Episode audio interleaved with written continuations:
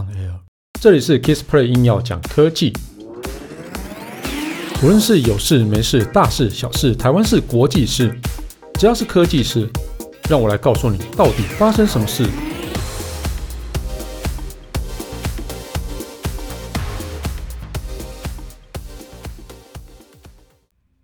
Hello，大家好，嗯，今天要讲的是智慧眼镜。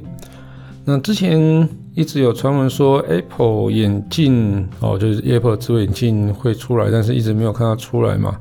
然后随着 Google Glass 然后消失之后，然后 Apple 眼镜的那种生死，就是这种传闻好像就消失了。不过最近又看到了，好。那以前都有很多的传闻嘛，就是说 Apple 其实正在开发一个 AR 的眼镜，叫做 Apple Glasses、哦。为什么叫 Glasses 呢？表示它真的有两片镜片哈、哦，不像 Google Glass 它只有一个镜片这样子。好，那那他们公司推出一个新专利，一个新想法啦，来去解释 Apple Glasses 那如何去解锁苹果的所有设备啊。哦啊，他去申请这个专利之后，虽然说他没有特别去知道它是 Apple Glasses 的，好，那但是就是反正他就会解释，他后来有解释说这个就是给他用的，嗯，好，呃，这是在二零二零年四月的一个专利，然后那到最近通过认证，那专利写说哈，许多电子设备产品啊都是基于用户的身份认证。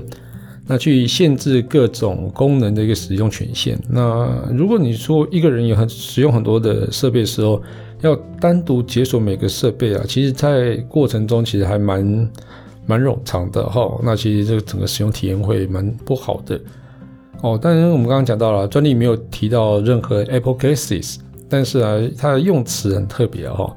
它内文提到头戴式设备，呃，为哦，这是头戴式设备用户佩戴经过身份认证的一个设备，这样子。哦，我觉得这个蛮特别。那这个可能就是在暗指 Apple Glasses 就会出现到这样的技术啦。好，那 Apple Glasses 要怎么去自动解锁苹果的一个设备啊？那专利指出啊，哈，这个只要眼镜通过身份认证，一旦侦测到附近已经上锁的苹果设备呢，那通过身份验证的设备就会传送解锁数据，然后附近的设备就会自动进入解锁状态。其实呢，这个在 Android 上面有类似的东西哦，例如说，哦，它可以，那但是它是用手机手机来去做设定的哦。那手机它可以设定说，这个耳机呢将可以去去解锁我的就是手机这样子。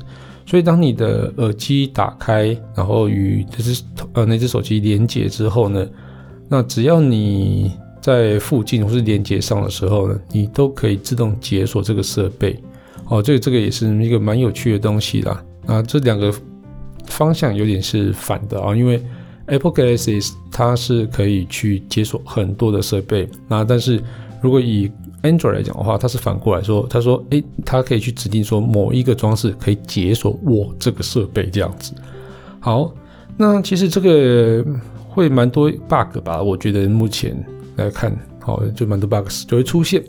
那所以为了避免用户只是经过那个产品，然后而且在意料之外啊，去自动解锁这些产品啊，那 Apple Glasses 啊，它会根据头部的方向性、语音控制或是身体姿势、人眼或是手势的资讯多加以判断。嗯，我不懂。到底怎么实际上怎么操作我不懂，对，那不过这个就是一个专利所在，然后啊，毕竟现在目前的资讯量其实很少，然后那蛮多人会认为啊，苹果打算把 AI 眼镜全就是取代掉 iPhone 啊，那但我觉得这个是只是这个周边商品啊，我觉得不太可能会是一个独立商品，就像是哦 Apple Watch 一样，它也看起来是一个独立商品，但事实上。啊，要离它去取代掉 iPhone 还是有相当长的一段距离啊。那很多很多的揣测都说，哈，Google Glasses 有可能今年就会出现。对啊，然后我觉得出现是好事啦。或许对，至少就是有多一个配件，大家有一个多一个选择，也多一个应用可以用。那至少它这是一个非常有趣的一个产品。好，或许出现之后可以吸引到更多的 Apple 用户，也不一定。好，那接下来我们聊一下三星哦。哦，那我们知道 S 二十一 Ultra 哦，它有了一个非常有趣的配件叫 S Pen。哦，这是其实算是三星第一次把 S Pen 放在除了 Note 以外的一个手机。那当然之前平板是有那个 S Pen 啊，那这我们就就不不在这个地方提啊。好啊，那不过三星它其实有认呃，就是有证实啊，它之后会扩大 S Pen 的一个资源清单，然后它声明如下，跟大家讲一下哈。他说：“我们致力于创造无缝，并持续带给客户更轻松、更好的生活。我们做了一个大胆的决定，将 S Pen 啊拓展到 Galaxy S 二十一 Ultra 上，并计划未来它将扩大 S Pen 体验在各项装置上。”好，我们先看一下 S Pen 现在目前，嗯，S Pen 现在目前就在 Note 上使用嘛，然后在它的平板上使用。对，那这两个都是有荧幕的。那其他东西没有荧幕，你怎么去使用 S Pen 呢？哦，或者说哦，它的各项装置就是行动装置，或者手机，或是平板吗？或是更多的东西哦？嗯，好，我们看接下来看着哦。根据传闻呢，哈，下一款 S Pen 支援 S Pen 的三星装置，很有可能是 Galaxy Z Fold 的后续机种。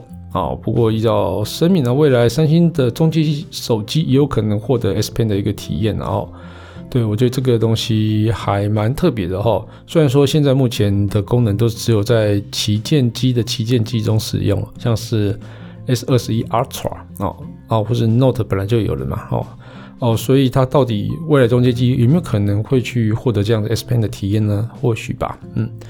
啊，不过很多人蛮好奇的，，S Pen 的扩大资源会不会把 Note 系列哦，就是消灭掉？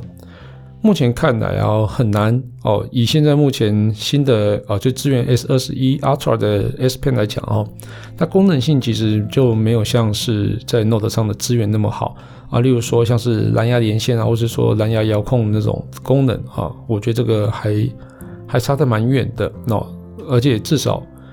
它的笔是没有办法塞到机身里面，我觉得这一点跟 Note 相比，就是随时笔记这件事情来讲，是一个体验来讲会差蛮多的。好，那另外 S 二十一 Ultra 的 S Pen 是加购一个套件啊，那其实哦，它要方便携带的话，还要另外去加购那个专属的保护壳。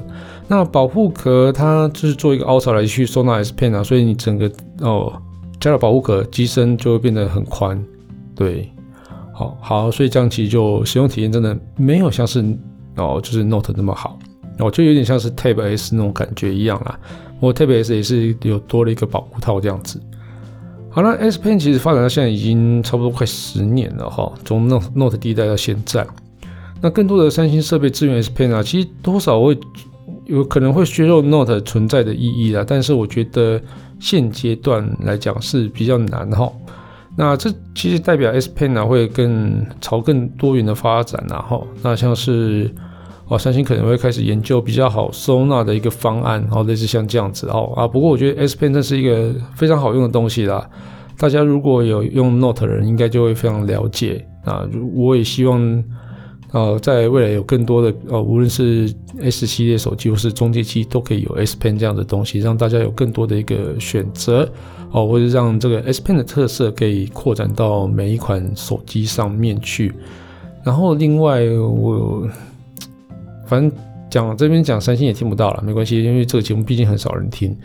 哦，我蛮希望所有的系列的 S Pen 都是可以收纳到机身里面的啊，因为我觉得没有收纳到机身里面，其实就是不是一个很好的应应用。例如说，像是它的平板，它的笔就是独立出来在外面的。那我自己的体验来讲是没有那么的好，没有像是 Note 的那么好。因为我毕竟我随时携带来携带去的时候，笔很容易就就你会很担心笔遗失这样子哦，或者说随便乱放的话会会遗失这样子啊。另外就是充电部分，你还是要得去哦依靠粘贴在背后才能去充电啊。这件事情我也是蛮困扰的哦。如果你笔是放在机身里面，它随时收纳的时候就可以充电，随时拿出来就可以用，这是更好的一个体验吧。好了，这期节目就到这边告一段落。如果喜欢我的节目的话，欢迎订阅与分享。现在节目已经进入了第三季，将以更简短、及时的内容分享更多有趣的科技事。如果想什么听什么题材，或者有更多问题想讨论的话，欢迎到 Facebook 粉丝团 KissPlay 留言给我。谢谢大家，拜拜。